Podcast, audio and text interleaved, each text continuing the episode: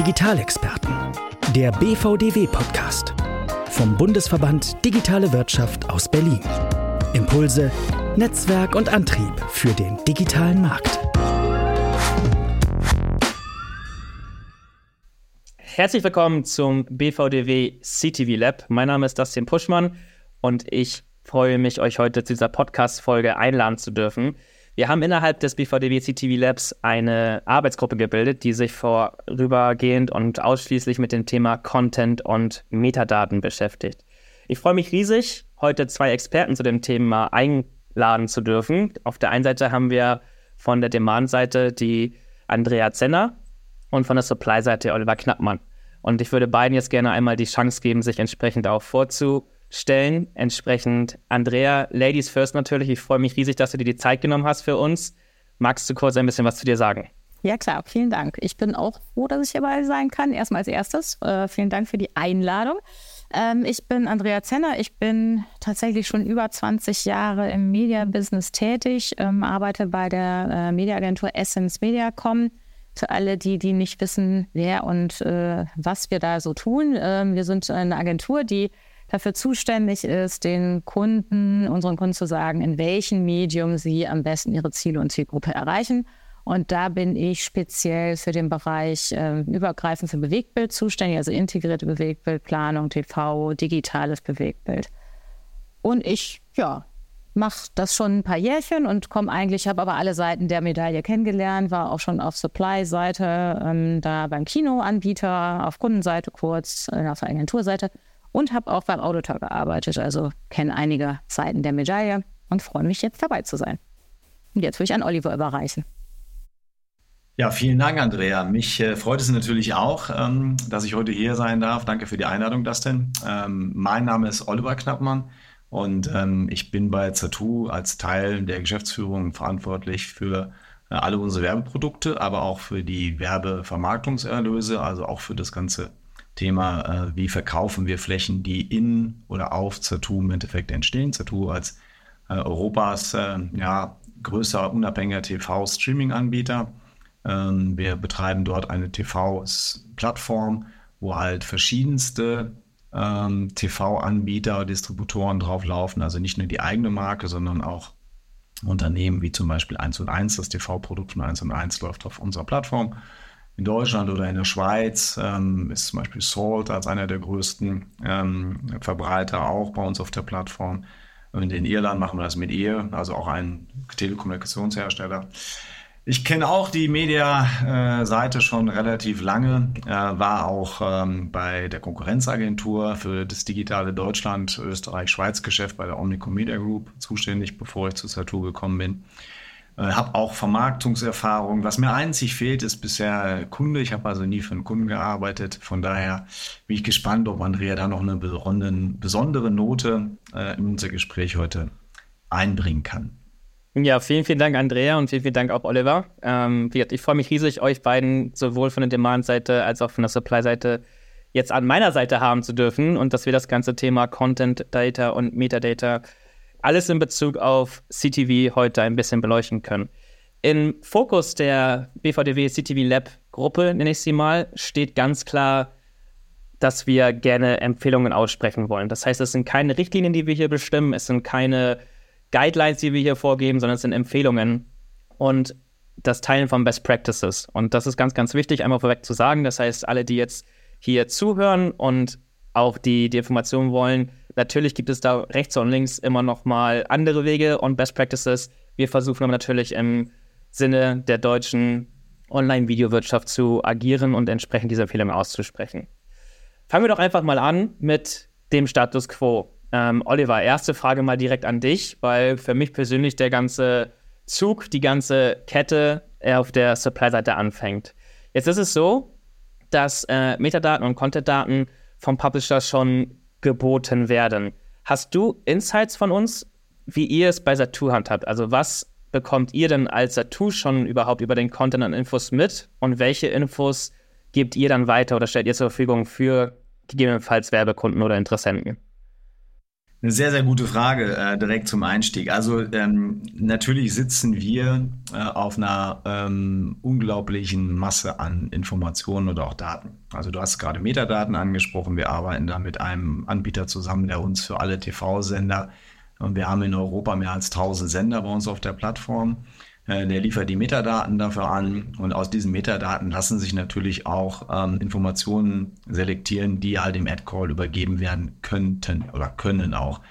Und ähm, Metadaten, äh, die wir in entsprechend unterbringen oder mit denen wir den Ad-Call anreichern könnten, wie zum Beispiel, ähm, um welchen Content handelt es sich? Äh, ist das nun ein Genre, der kommt aus dem Bereich Unterhaltung, ist es ein Genre, der kommt aus dem Bereich Dokumentation. Und diese Informationen ähm, verarbeiten wir beispielsweise auch ähm, in sogenannten Audience-Segmenten, dass wir halt dort einfach auch schon äh, Themen aggregiert sammeln, ähm, orientieren uns dabei halt an Vorgaben, die das IAB ähm, mal gemacht hat, um da halt bestimmte Segmente im Endeffekt zu bilden, in der Hoffnung, dass diese Segmente dann auch auf der Demand-Seite, ähm, sagen wir so, das Gleiche bedeuten, sodass wir dort hier in einer Sprache sprechen.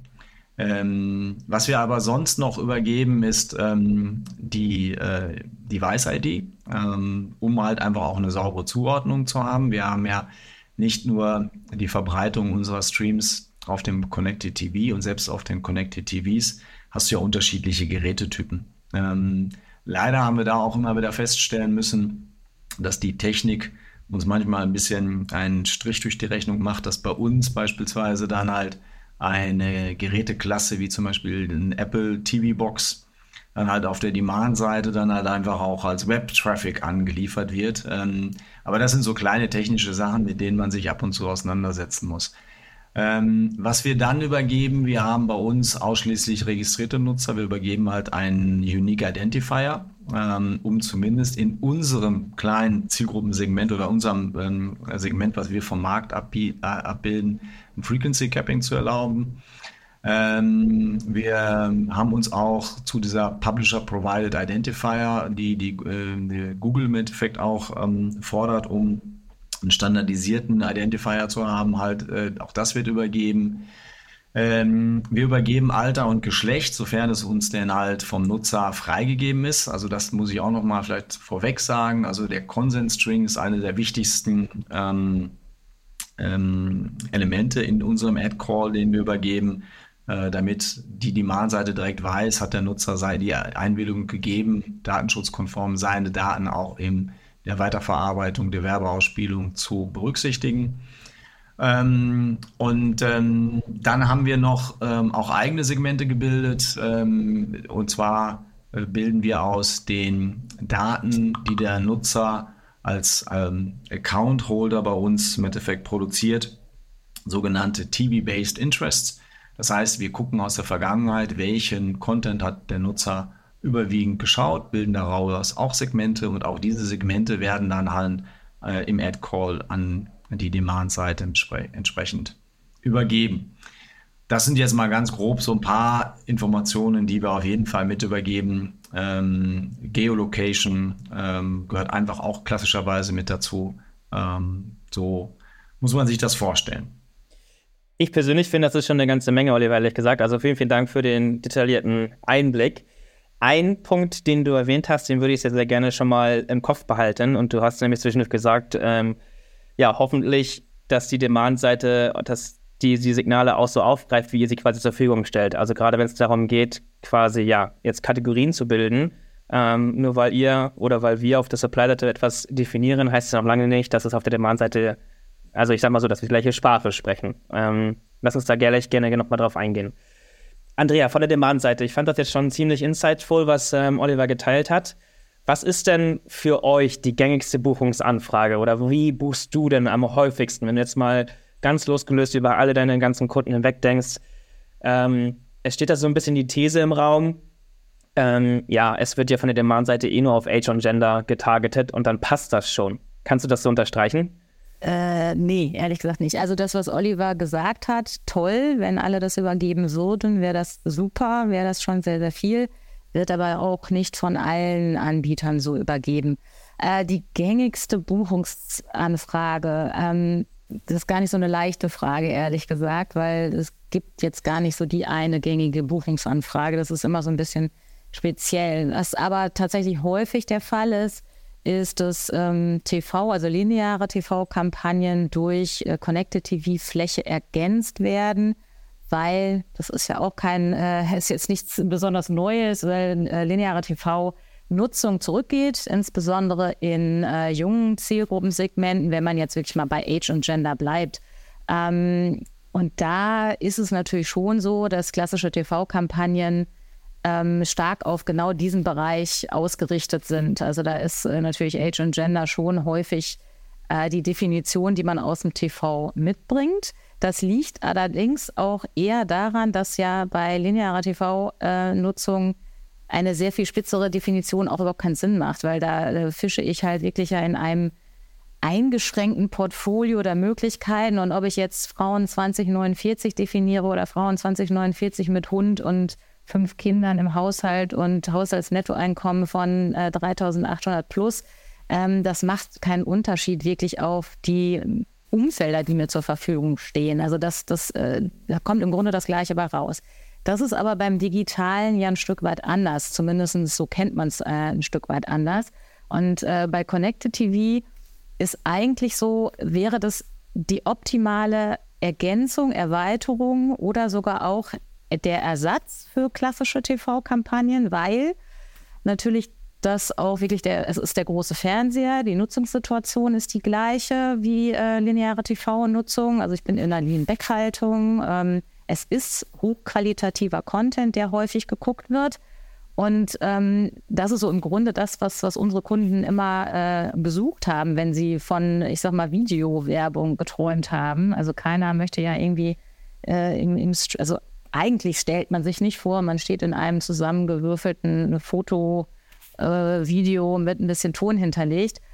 Und da ist eben jetzt die Krux, weil eigentlich möchte der Kunde natürlich schon sehr gezielt selektieren, ähm, wo stehe ich, weil unsere Kunden häufig große, große Ausschlusskriterien haben, ganze Kataloge, ähm, wo halt wirklich, äh, wo eine, ein Produkt nicht stehen darf ähm, oder auch, ähm, wie sich so eine Zielgruppe genau darstellt. Und ich kann bei Connected TV, wenn es gut läuft, gerade noch so Genres ähm, clustern oder selektieren. Und die sind dann häufig auch so da dargestellt, dass das einfach dann heißt Entertainment. Und Entertainment ist halt sehr weitläufig. Ne? Also das kann äh, eine, eine Rom-Com sein, wie es so schön heißt, oder böse gesprochen ein Splatter-Movie, ist beides Entertainment äh, spricht aber sehr unterschiedliche Personen an. Und beides könnte von, ich bleibe jetzt mal bei den Frauen 2049, geguckt werden.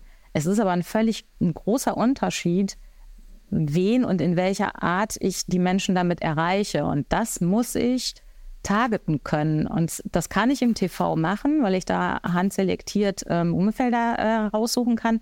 Das kann ich im CTV nicht. Und ähm, im Digitalen kann ich normalerweise eben aber andere Targetings ansetzen und das kann ich beim CTV auch nicht. Und dadurch ist leider Connected TV so eine, häufig eine so ein Blindflug für unsere Kunden und für uns. Und ähm, deswegen würde ich dem total widersprechen, dass Age und Gender ausreicht und äh, mehr, mehr braucht es nicht so ungefähr. Also das, das ist Quatsch. Äh, wir müssen da schon sehr gezielt steuern können.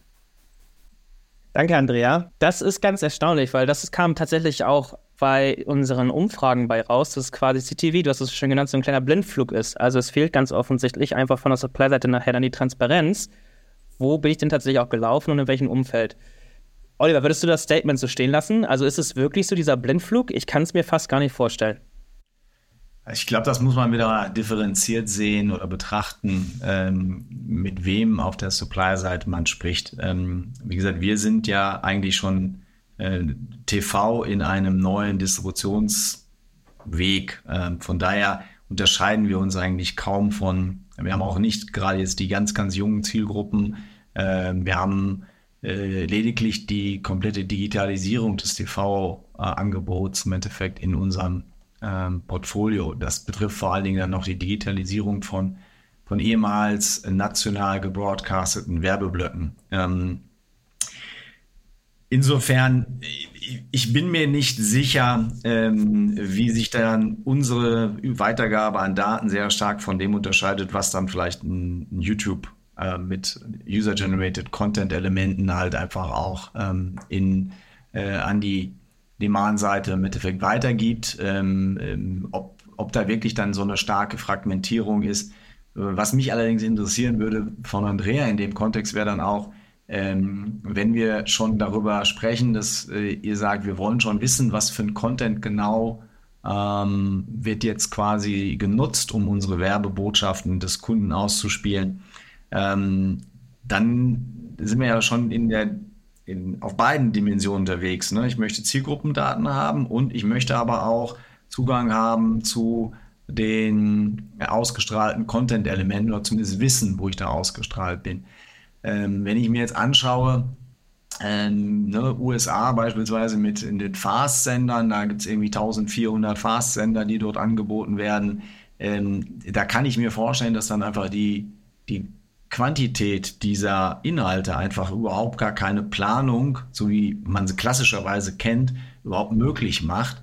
Äh, und da habe ich immer gedacht, äh, dann würde auch ausreichen, wenn man sagt, man geht auf, auf die Audience, also wirklich weg von dem Content, weil der Content an der Stelle ähm, für sich hoffentlich safe genug ist, zumindest in unserem ähm, äh, Umfeld, dass man einfach sagt, okay, ähm, wenn die Audience stimmt, dann kann es ja vielleicht gar nicht so relevant sein, welche Art der Content ist. Aber das hast du gerade anders ja, dargestellt. Darf ich da direkt darauf antworten? Also, äh, weil das ist tatsächlich ähm, also diese klassische Digitaldenke, wenn ich das mal so sage. Ähm, äh, wenn ich doch die Audience nehme und darauf targete, dann ist doch immer alles gut. Ähm, faktisch gibt es ganz viele Forschungsansätze, wo ganz klar rauskommt, dass äh, das Umfeld ähm, extremen Einfluss darauf nimmt, wie eine äh, Werbebotschaft wahrgenommen wird, wie sie verarbeitet wird und wie sie wirkt.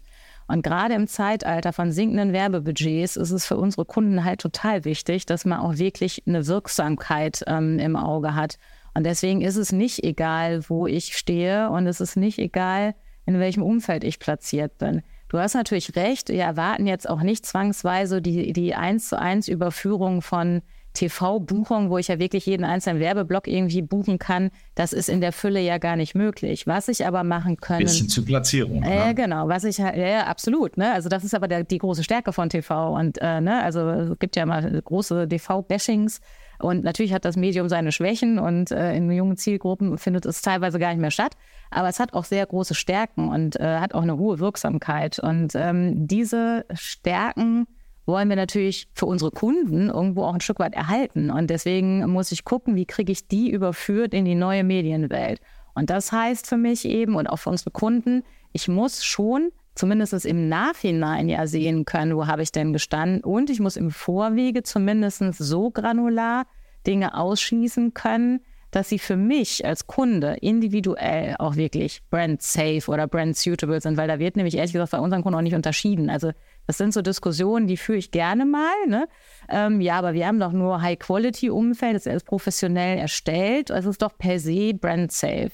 Ja, das ist es in, in der De Definition der Supply-Side und so ist es brand safe. Und das möchte ich auch überhaupt gar nicht widersprechen, da möchte ich nicht widersprechen.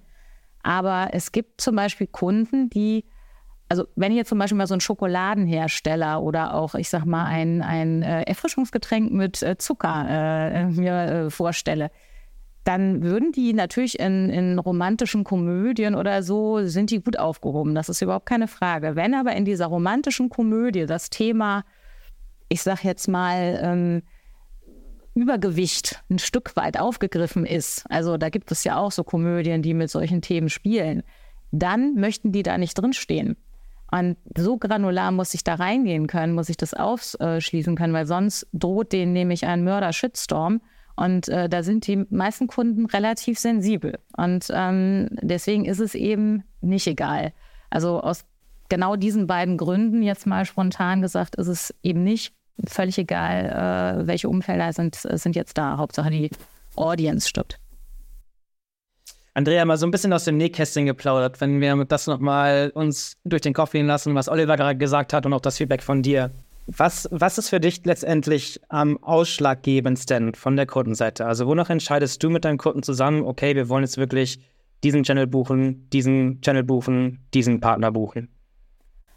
Ähm, das geht tatsächlich immer. Es ist immer kundenindividuell. Du musst wir müssen uns immer angucken, was möchte der Kunde erreichen, welche Zielgruppe will er erreichen und welche Zielsetzung und auch welches Produkt hat äh, er oder sie.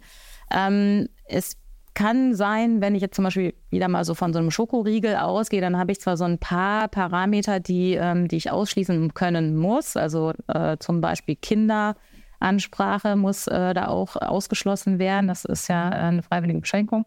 Ähm, ansonsten kauft irgendwie jeder mal einen Schokoriegel. Da könnte man drüber diskutieren, muss ich da überhaupt ein richtiges Targeting haben. Ähm, bei anderen Kunden, die halt spitze Zielgruppen haben oder ich sag mal erklärungsbedürftigere Produkte oder äh, emotionalere Produkte, besondere Zielgruppen, da geht natürlich dann auch die Frage schon ähm, meistens dann in die Richtung, okay, wo erreiche ich sie denn jetzt auch wirklich? Wie granular kann ich Targeting? Wie kann ich sicherstellen, dass ich eben in entsprechenden Umfeldern bin? Und da ist dann einfach ganz klar gegeben, derjenige, der transparent mit uns kommuniziert, ähm, und uns Informationen übergibt. Und da ist ja dann anscheinend Satu ein großer Vorreiter. Ähm, der kriegt natürlich dann auch die Werbegelder. Also ähm, jenseits natürlich auch der qualitativen Anforderungen an, an Video. Also wenn ich jetzt mal von CTV alleine absehe, ähm, gibt es eben das Katzenvideo, was ich buchen kann, oder eben ein qualit also hochwertig äh, produziertes äh, äh, Format. Äh, das muss jetzt nicht immer eine Serie sein, das kann auch ein Influencer sein, der irgendwelche hochwertig produzierten Formate äh, erstellt. Das, das sind so die Kriterien, auf die wir gucken und danach wird selektiert, wie ich buche und wen ich buche. Also es gibt ja nun auch den Weg des IO-Buchens. Da ist aber halt dann natürlich immer die, die Problematik, ich muss ganz viele Supplier singulär buchen und alle, alle bieten uns dann auch andere ähm, Möglichkeiten des Targetings an. Also es ist sehr aufwendig, deswegen ist natürlich eigentlich der Wunsch unserer Kunden und auch von uns, ähm, möglichst viel einheitlich buchen zu können und einheitliche Transparenz und Targeting-Optionen zu haben. Super äh, Insights, vielen, vielen Dank, Andrea. Das ist eigentlich schon ein bisschen auch die Stellvorlage für die nächste These, die wir einsammeln konnten. Da hat es nicht ganz genau, aber ungefähr im Wortlaut geheißen, von der Publisher-Seite, Oliver, also von der Supply-Seite, mehr Daten oder ist gleich mehr Aufwand und das wird vom Kunden eh nicht belohnt. Das war so ein bisschen das Gefühl der Supply-Seite. Jetzt ist meine Frage A, kannst du das in deinem täglichen ähm, ja, Businessleben bestätigen? Also ist es tatsächlich so, dass sich euer Mehraufwand nicht so richtig lohnt, weil der Kunde nachher eh nicht mehr zeigt, äh, zahlt? Denn das, was Andrea gerade gesagt hatte, ist eigentlich das Gegenteil davon, was mich super erfreut. Also sie sagte ja, je mehr Daten ihr mir liefert, desto eher kommt ihr in den Pool rein und desto eher buchen wir euch. Wie nimmst du das wahr, Oliver? Ja, auch wieder ähm, eine Antwort, glaube ich, auf unterschiedlichen Ebenen. Ähm, Ebene 1 ist, äh, fangen wir damit an, ähm, wir bieten äh, CTV-Inventare jetzt seit mehr als sechs Jahren an. Ähm, und ähm, das erste, was ich festgestellt habe, weil ich habe den Click-Command erstmal ähm, entfernt, ähm, was zur Folge hatte, dass äh, unser TKP-Niveau für diese Buchungen gesunken ist, weil die Agenturen, jetzt, ich pauschaliere jetzt, ne, Andrea, bitte nicht böse sein, das ist nicht auf Euro bezogen, sondern allgemein, erstmal grundsätzlich gesagt haben, wenn kein Click-Command, damit so automatisch halt ein, eine Reduktion des vorhandenen Datensatzes ähm, wir machen das nicht. Und äh, ich habe immer gesagt, ich kann euch kein Click-Command einbauen, weil ich gar nicht die Rechte habe, in einem Werbeblock äh, rauszuverlinken oder einen Content-Stream anzuhalten. Der, das Recht liegt halt immer bei den unterschiedlichen Sendern. Das ist hochkomplex, das Thema. Von daher ist es ähm, aus, der, aus der Hinsicht schon nicht möglich und es ist auch technisch in vielen Situationen einfach nicht möglich. Ähm, und dann haben wir auch festgestellt, dass ähm, unsere Daten, die wir seit ähm, Anbeginn, seitdem Zatu Vermarktungsprodukte anbietet, immer mitgeliefert haben, gerade halt auch Alter, Geschlecht, Spracheinstellungen, ähm, Geräteinformationen, Content-Informationen, ähm, dass wir dort ähm, keinen großen Uplift gesehen haben auf den TKP. Ähm, ich hoffe und wünsche mir natürlich, dass man dort einen Uplift auch sieht. Aber die Andrea hatte ja auch etwas gesagt, und das ist dann, dann meine nächste Dimension. äh, wir können halt, ne, wenn eine Agentur halt äh, über mehrere ähm, Supply-Anbieter, Publisher etwas buchen möchte, möchte sie natürlich einfach ein einheitliches Targeting buchen und nicht bei dem einen halt äh, Targeting, zehn Targetings bekommen, bei dem anderen kriegt sie nur zwei. Das hilft dir ja nichts. Also wir brauchen da irgendwie eine Art auch ähm, Standardisierung oder zumindest eine Vereinheitlichung, die uns hilft, ähm, den kleinsten oder größten gemeinsamen Nenner zu identifizieren, der dann halt einfach auch für äh, die gesamte Buchung der Kampagne Relevanz hat. Und ich glaube, da müssen wir irgendwann hinkommen. Und das ist schon die Frage, ähm, welche Daten, ähm, auf welche Daten kann man sich einigen, ähm, die dann auch hoffentlich dann über die Maschinen, damit es auch keine IO-Buchung ist, damit es auch auf der ähm, Demand-Seite relativ einfach geplant und eingekauft oder eingebucht werden kann. Äh, das wäre schon ein großer Fortschritt. Ähm, und das würde mich natürlich dann auch mal interessieren, Andrea.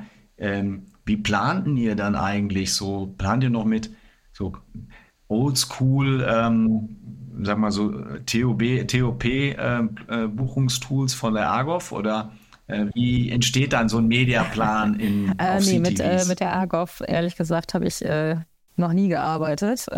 Peinlicherweise kann ich das jetzt hier so sagen. Ähm, nee, also wir arbeiten da schon mit sehr spezifischen Angeboten, weil es gibt die Argov gar nicht her und äh, wir müssen da ja auch immer sehr spezifisch klären, welche Verfügbarkeiten ich für bestimmte Setups und für bestimmte Zielgruppen und so weiter habe. Äh, wir haben natürlich eigene Planungstools und auch eigene äh, Lösungen, gerade für Connected TV-Buchungen bei uns in der, in der Gruppe entwickelt um eben genau diese ganzen Themen der Transparenz, der übergreifenden Buchung, des einheitlichen Targetings und auch des einheitlichen Reportings ein Stück weit zumindest zu lösen, ähm, soweit es denn jetzt gerade geht. Und ähm, ja, und daraus ergibt sich natürlich dann in so einem, ja, in einem Bidding-Verfahren auch ein Stück weit, wo laufe ich denn jetzt wirklich und äh, wie viel Geld geht irgendwo hin. Ich wollte aber das Thema mit dem TKP-Uplift nochmal aufgreifen. Ähm, ein TKP-Uplift sehe ich auch ehrlich gesagt nicht begründet in der Übergabe einer Information, wo mein, äh, meine Werbung ausgestrahlt ist. Ich finde das total faszinierend, dass wir darüber diskutieren müssen mit äh, Suppliern, ähm, dass, dass ein Kunde die Information erhält und zwar nicht nur mit, du warst im Entertainment-Bereich oder du warst in Movies, weil, wie gesagt, das reicht einfach nicht. Also Movie ist ja ein sehr breites Feld auch wieder.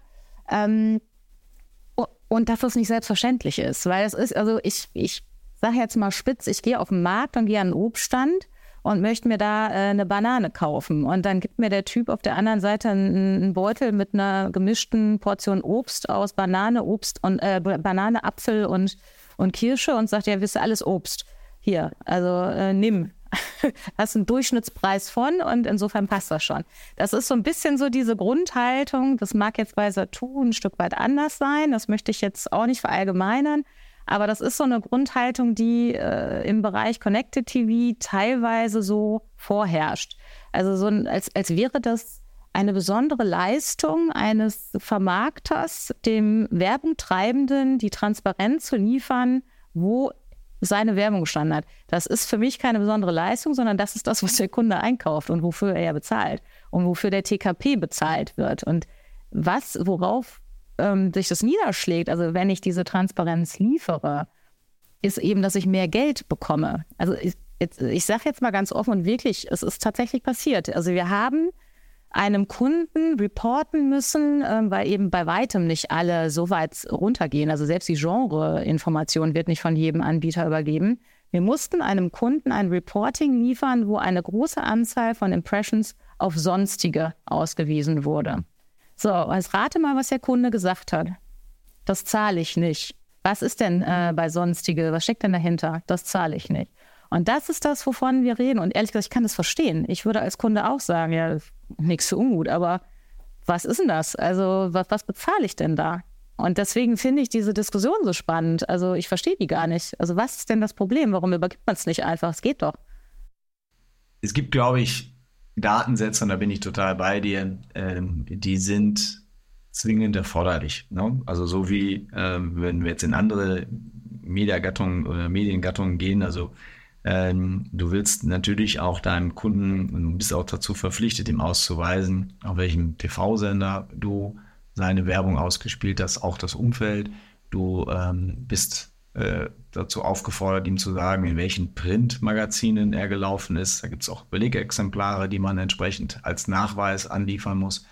Ähm, also das, äh, das finde ich ist, ist ein Must-Have. Ähm, den Uplift, den ich vorhin meinte, den beziehe ich mehr auf äh, die Informationen, die dann, wie gesagt, auch ähm, zumindest Account-Holder-Daten halt be betreffen. Also wie gesagt, dass wir halt altersspezifische Cluster bilden können, dass wir ähm, auch geschlechterspezifische Cluster bilden können, dass wir auch äh, TV-Interests ähm, äh, bauen. Wir haben sogar auch schon und ähm, TV-Interests gebaut für auf Kundenanfrage über eine Agentur, äh, um dann halt festzustellen, dass trotzdem keine Buchung erfolgt. Das ist dann natürlich genau das, wo wir ähm, auch Arbeit und auch ähm, Ressourcen investieren, um so etwas möglich zu machen um dann doch am Ende wieder feststellen zu müssen, dass äh, für unsere Targeting-Bemühungen ähm, dann halt kein Uplift oder noch nicht mal überhaupt dann halt Geld zur Verfügung gestellt worden ist. Das meinte ich damit. Also ich bin aber vollkommen bei dir. Ähm, also grundlegende Informationen ähm, müssten schon im Ad-Call einfach auch ersichtlich sein. Ähm, sonst reden wir ja auch über ähm, ne, das ist äh, eine erweiterte Spezie von Fraud, wenn du so willst, ähm, weil wenn ich nicht weiß, wo es gewesen ist, kann ich auch den Kunden verstehen, wenn er sagt, da bin ich nicht bereit für zu bezahlen. Andrea, wie siehst du das denn? Siehst du das, ist einmal die Herausforderung rein auf der Supply-Seite und sagst, Leute, stellt diese Daten doch auf jeden Fall per Standard zur Verfügung? Oder würdest du auch sagen, okay, auch wenn wir das jetzt wirklich mal auf diese äh, Silos beziehen, Supply- und Demand-Seite, siehst du das Problem vielleicht auf der Demand-Seite, dass es einfach noch zu viele schwarze Schafe gibt, die sozusagen, egal was, einfach buchen, Kohle fließt schon und den Kunden dann halt irgendwie glücklich stellen. Also, dass sie gar nicht diesen Anspruch haben, den du gerade äh, nennst, wirklich auch speziell ausweisen zu können, wo denn die Kampagne gelaufen ist.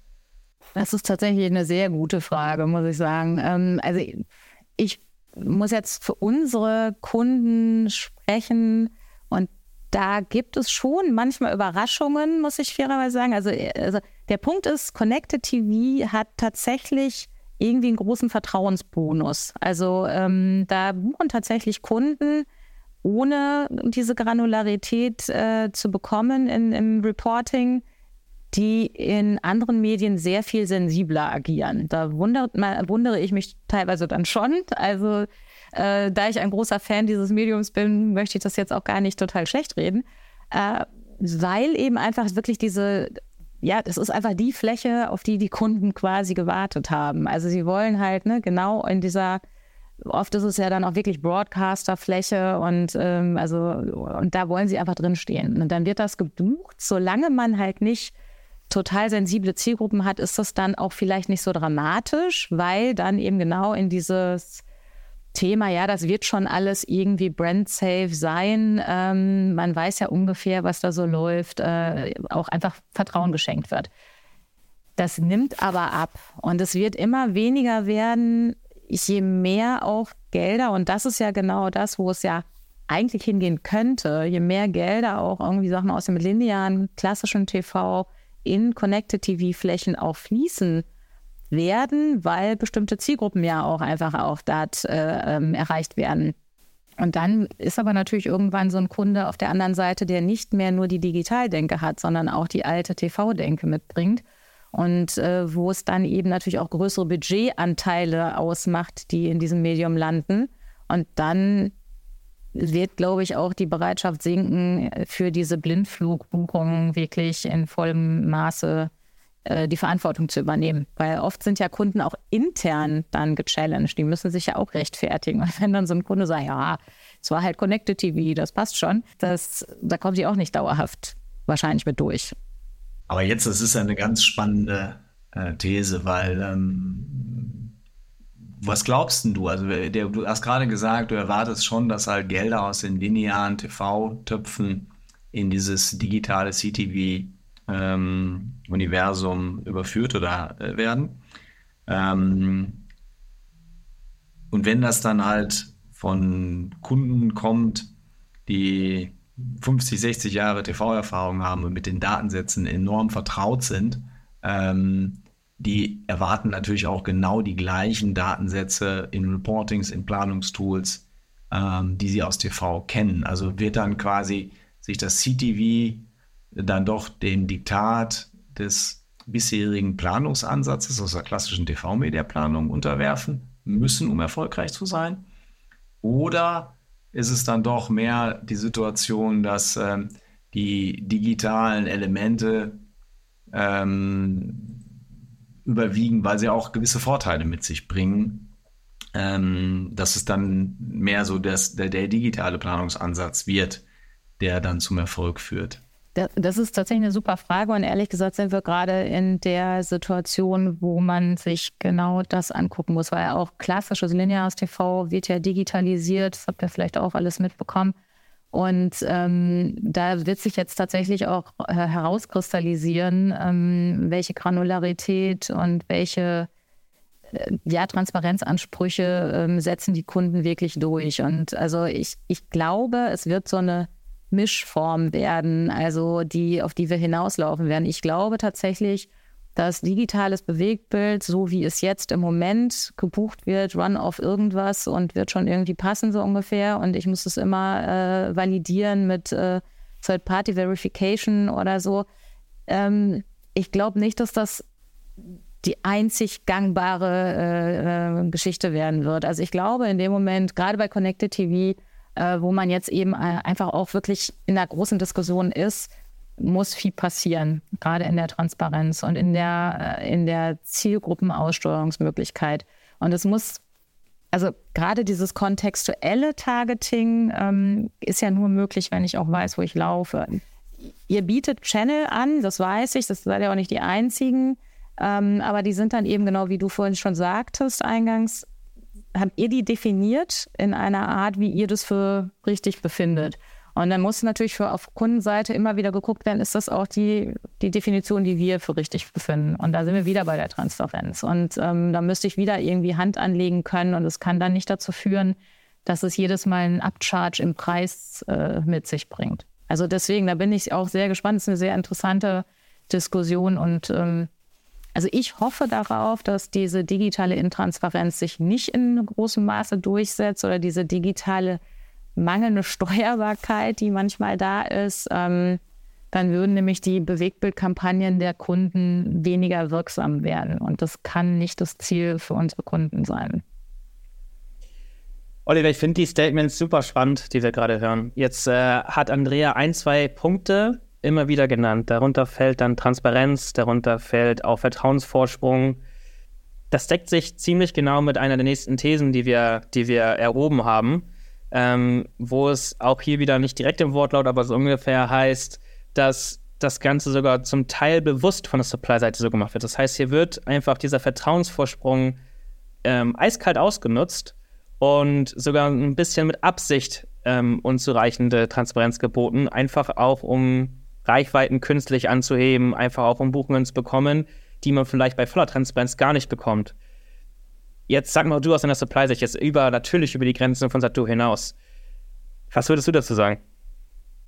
Auch da ähm, fällt es mir schwer, ähm, den, den Gesamtmarkt da im Endeffekt zu beurteilen. Ich kann da halt eigentlich, äh, sag mal so, fundiert nur zu dem Auskunft geben, wie wir das bei Zatur handhaben. Ähm, und ich finde immer, das Mediageschäft ist halt ein, etwas, ähm, das braucht Vertrauen, es braucht Nachhaltigkeit, es ähm, braucht langjährige kooperative Geschäftsbeziehungen. Und ähm, da kann man sich das aus meiner Sicht gar nicht erlauben, ähm, intransparent oder mit äh, Datensätzen, die vielleicht auch irreführend sind, zu agieren. Ähm, da kann ich auch jedem, der da vielleicht einen kurzfristigen ähm, Uplift in seinen Umsätzen sieht, nur von abraten, weil das halt äh, mittel- und langfristig nicht zum Erfolg führt. Ähm, von daher würde ich auch ähm, zwei, auf zwei Ebenen, zwei Initiativen gerne begrüßen. Zum einen lade ich halt jede Agentur auch ein, kommt auf uns zu, wenn ihr halt bestimmte Datensätze braucht, die wir liefern können. Das kann auch mit Aufwand verbunden sein. Äh, sind wir sehr wahrscheinlich, wenn wir es denn liefern können, auch bereit, diese Daten dann auch beizubringen. Und auf der anderen Seite stehe ich unglaublich auf ähm, Standardisierungsansätze, sei es nun über äh, die IAB. Also was mir auch nicht hilft, ist, wenn ich jetzt für jede Agentur, ne, ihr habt euer, euer Finecast-System, wenn ich für jede Agentur wieder einen äh, individuellen Datensatz zusammenbauen muss, ähm, das übersteigt dann irgendwann auch mal das Kosten-Nutzen-Verhältnis. Also da würde ich eigentlich auch dafür plädieren, dann lieber zu sagen, ähm, ja, für, für auf Kunden kann man halt auch mal individuelle ähm, Targetings ähm, zusammenstellen, äh, einzelne Segmente bilden, äh, wenn dadurch auch sichergestellt ist, dass das halt einfach diese dauerhafte Geschäftsbeziehung dann halt nach sich zieht. Ähm, aber ansonsten wäre ich schon dafür, lass uns mal gucken, die IAB hat eine neue ähm, ähm, Audience-Taxonomie auch ins Leben gerufen. Äh, ist das etwas, äh, wo man sich auf Standardisierung einigen kann?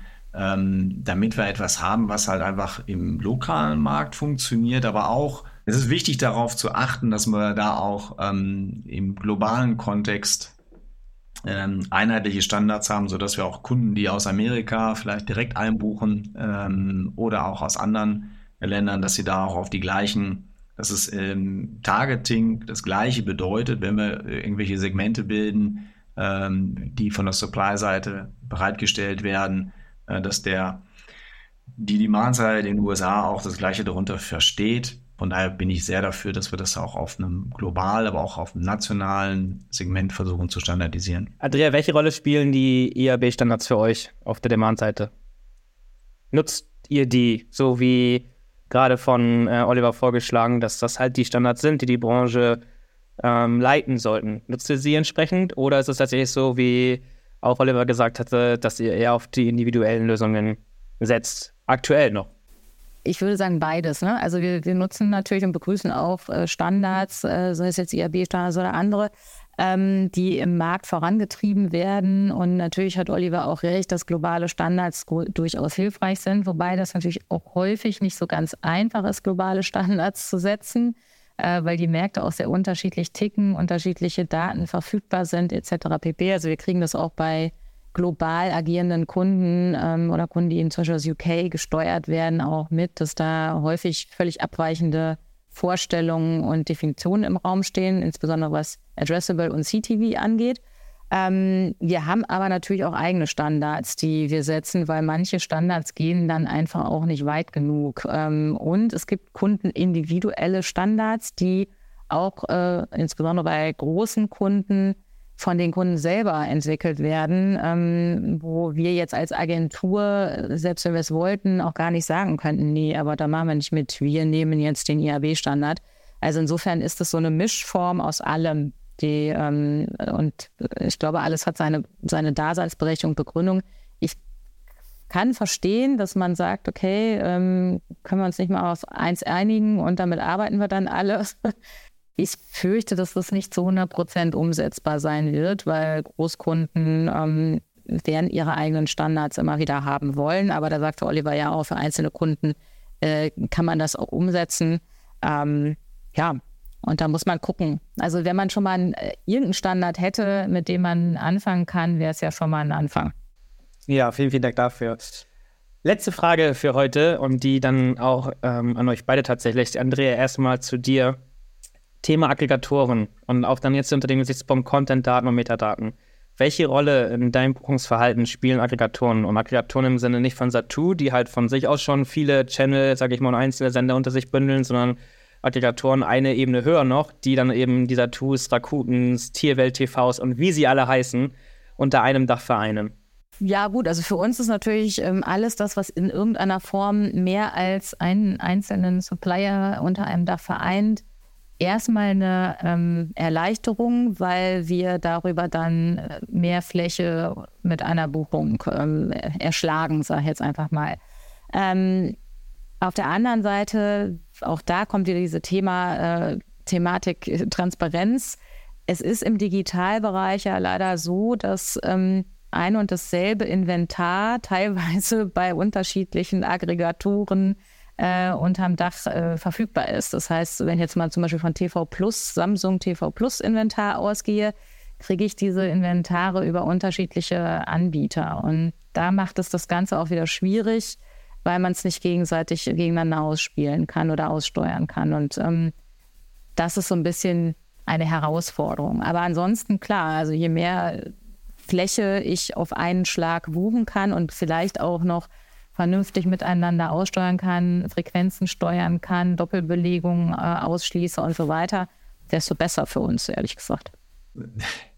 Das ist äh, eine ganz, ganz spannende Frage. Also, diese Doppelbuchungen oder ähm, Doppelangebote, die dann halt im Markt kursieren, ähm, die kann man, glaube ich, technisch ganz einfach lösen, indem es halt wirklich eine äh, eindeutige Device-ID gibt, eine Publisher-Provided-ID, äh, über die dann einfach ausgeschlossen werden kann, dass der dieses Gerät, was jetzt mit dem mit der Werbespot von Kunde A über Samsung TV Plus, dass das auch nochmal den gleichen Spot von Kunde A über Rakuten beispielsweise ausgespielt wird. Also das glaube ich geht, das kann man technisch wunderbar lösen. Wo ich die größere Gefahr sehe, ist, äh, dass natürlich ähm, in der Wertschöpfungskette jeder ähm, der aggregiert, will seinen Share haben ähm, und am Ende sind Plattformaggregatoren, ähm, auch wenn sie eigene Mediaangebote haben. Ich bleibe jetzt mal im, beim Beispiel Samsung, weil wir da gerade schon mal eingestiegen sind. Ähm, das ist natürlich für uns äh, im Markt schon eine Situation, wenn die anfangen, dort einfach noch mit zusätzlichen Datenpunkten, die sie anhand der Geräte, die sie äh, im Markt haben, ähm, versuchen, da eine eigene äh, zusätzliche Währung reinzubringen und die dann halt auf Seiten der Agentur auch noch hilft, ähm, Prozesse zu verschlanken, weil man nur noch mit einem Einkäufer sprechen muss, ähm, dann äh, würde das bedeuten, dass bei so kleineren Publishern halt in der Wertschöpfungskette häufig dann schon äh, die Marge, die uns hilft, überhaupt ein profitables Geschäft zu betreiben, direkt weg ist. Also äh, von daher sehen wir das Ganze ähm, ähm, ein wenig äh, ähm, Bittersweet könnte man wahrscheinlich sagen. Ja, also du kannst es nicht verhindern. Ne? Also das ist natürlich schon so, ähm, dass, dass Aggregation und gerade Plattformaggregation, das haben wir ja in den letzten Jahren halt einfach auch aus den mobilen Bereichen ähm, sehr stark gelernt, ähm, dass das schon auch ähm, Vorteile mit sich bringt. Ähm, um da Ökosysteme entstehen zu lassen, die auch eine gewisse thematische Vielfalt abdecken. Ähm, und ich kann mich sehr gut daran erinnern, dass ich vor, ähm, ah, ich glaube, vor acht Jahren habe ich mal eine Präsentation gehalten, dass halt einfach auch auf Connected TVs zukünftig eigentlich nur noch Fernsehen eine App sein wird und wir werden dort das App-Universum in einer ähnlichen Form sehen und ähm, das kann, bringt natürlich eine Aggregation dann halt einfach demjenigen, der diese Plattform halt betreibt, auch gewisse Vorteile, auch finanzieller Natur. Ähm, und da muss man mal schauen, was das dann halt für den Gesamtmarkt für Auswirkungen hat. Ich befürchte, äh, es kostet Geld. Wahrscheinlich, ja.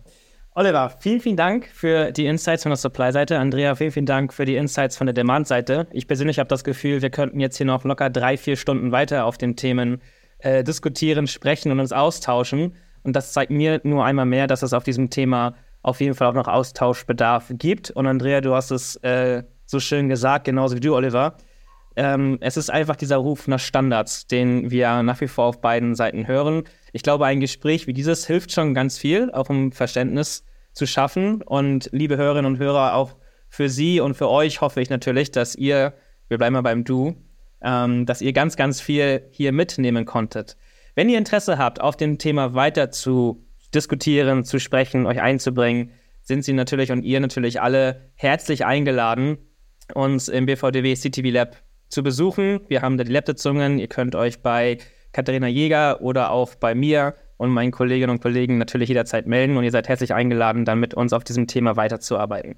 Immer mit dem Hintergrund des großen Ziels, am Ende die Handlungsempfehlungen für die deutsche CTV-Branche auszugeben. Ja, zusammenfassend, Oliver und Andrea, würde ich sagen, ähm, der, der, der Ruf nach Standards, der Ruf nach Einigkeit. Wir haben gelernt, nur weil die CTV-Supply-Seite die eine Sprache spricht, heißt es noch lange nicht, dass die CTV-Demand-Seite diese Sprache auch versteht und andersrum. Also auch hier würde der IAB ein, zwei, dreimal genannt und auch hier natürlich die IAB-Standards zu befolgen, ist, glaube ich, persönlich auch schon mal immer eine ganz gute Richtung sofern sie dann auch alle Bedürfnisse abdeckt. Und die Bedürfnisse, die nicht abgedeckt werden können, da hilft dann wahrscheinlich das gute alte Gespräch einfach immer nochmal, so wie wir es jetzt heute getan haben. An der Stelle darf ich auch nochmal darauf hinweisen, dass es natürlich nicht nur bei dieser Podcast-Folge bleibt, sondern alles, was wir gerade besprochen haben, wird auch auf der BVDW-Seite in einem One-Pager zur Verfügung gestellt. Und ich darf auch noch herzlich einladen, unsere beiden weiteren Arbeitsgruppen, nämlich die Arbeitsgruppe zum Thema Identifier und Signals und auch die Arbeitsgruppe zum Thema Measurement entsprechend zu besuchen. Auch hier wurde viel Arbeit im Hintergrund geleistet, jetzt nicht in Form von einer Podcast-Folge, so wie wir das jetzt hier gemacht haben, aber auf jeden Fall auch dort das große Ziel, Empfehlungen zu geben. Da, wo unsere Arbeit anfängt und dann auch aufhört, nämlich in der Bereitstellung von Content und auch der Diskussion, welche Content- und Metadaten brauchen wir denn überhaupt, dann Thema Signals, wie werden diese denn überliefert und welche Standards werden genutzt? Und dann natürlich am Ende, André, du hast es ganz oft gesagt, Transparenz schafft für den Kunden Thema Measurement. Also was ist denn messbar? Wie granular kann ich es messen und welche Daten kann ich mitgeben?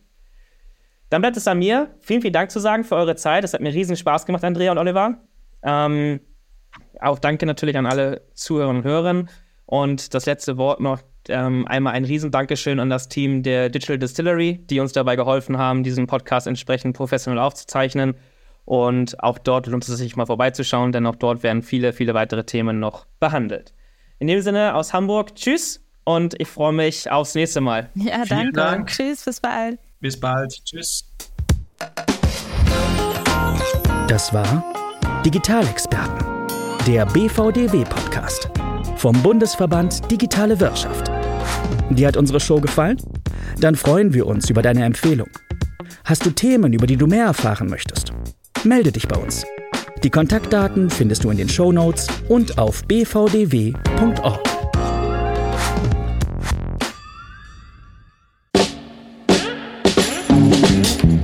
The TDD Podcast Network brings you a host of informative and entertaining shows on digital media, female leadership, and digital sustainability.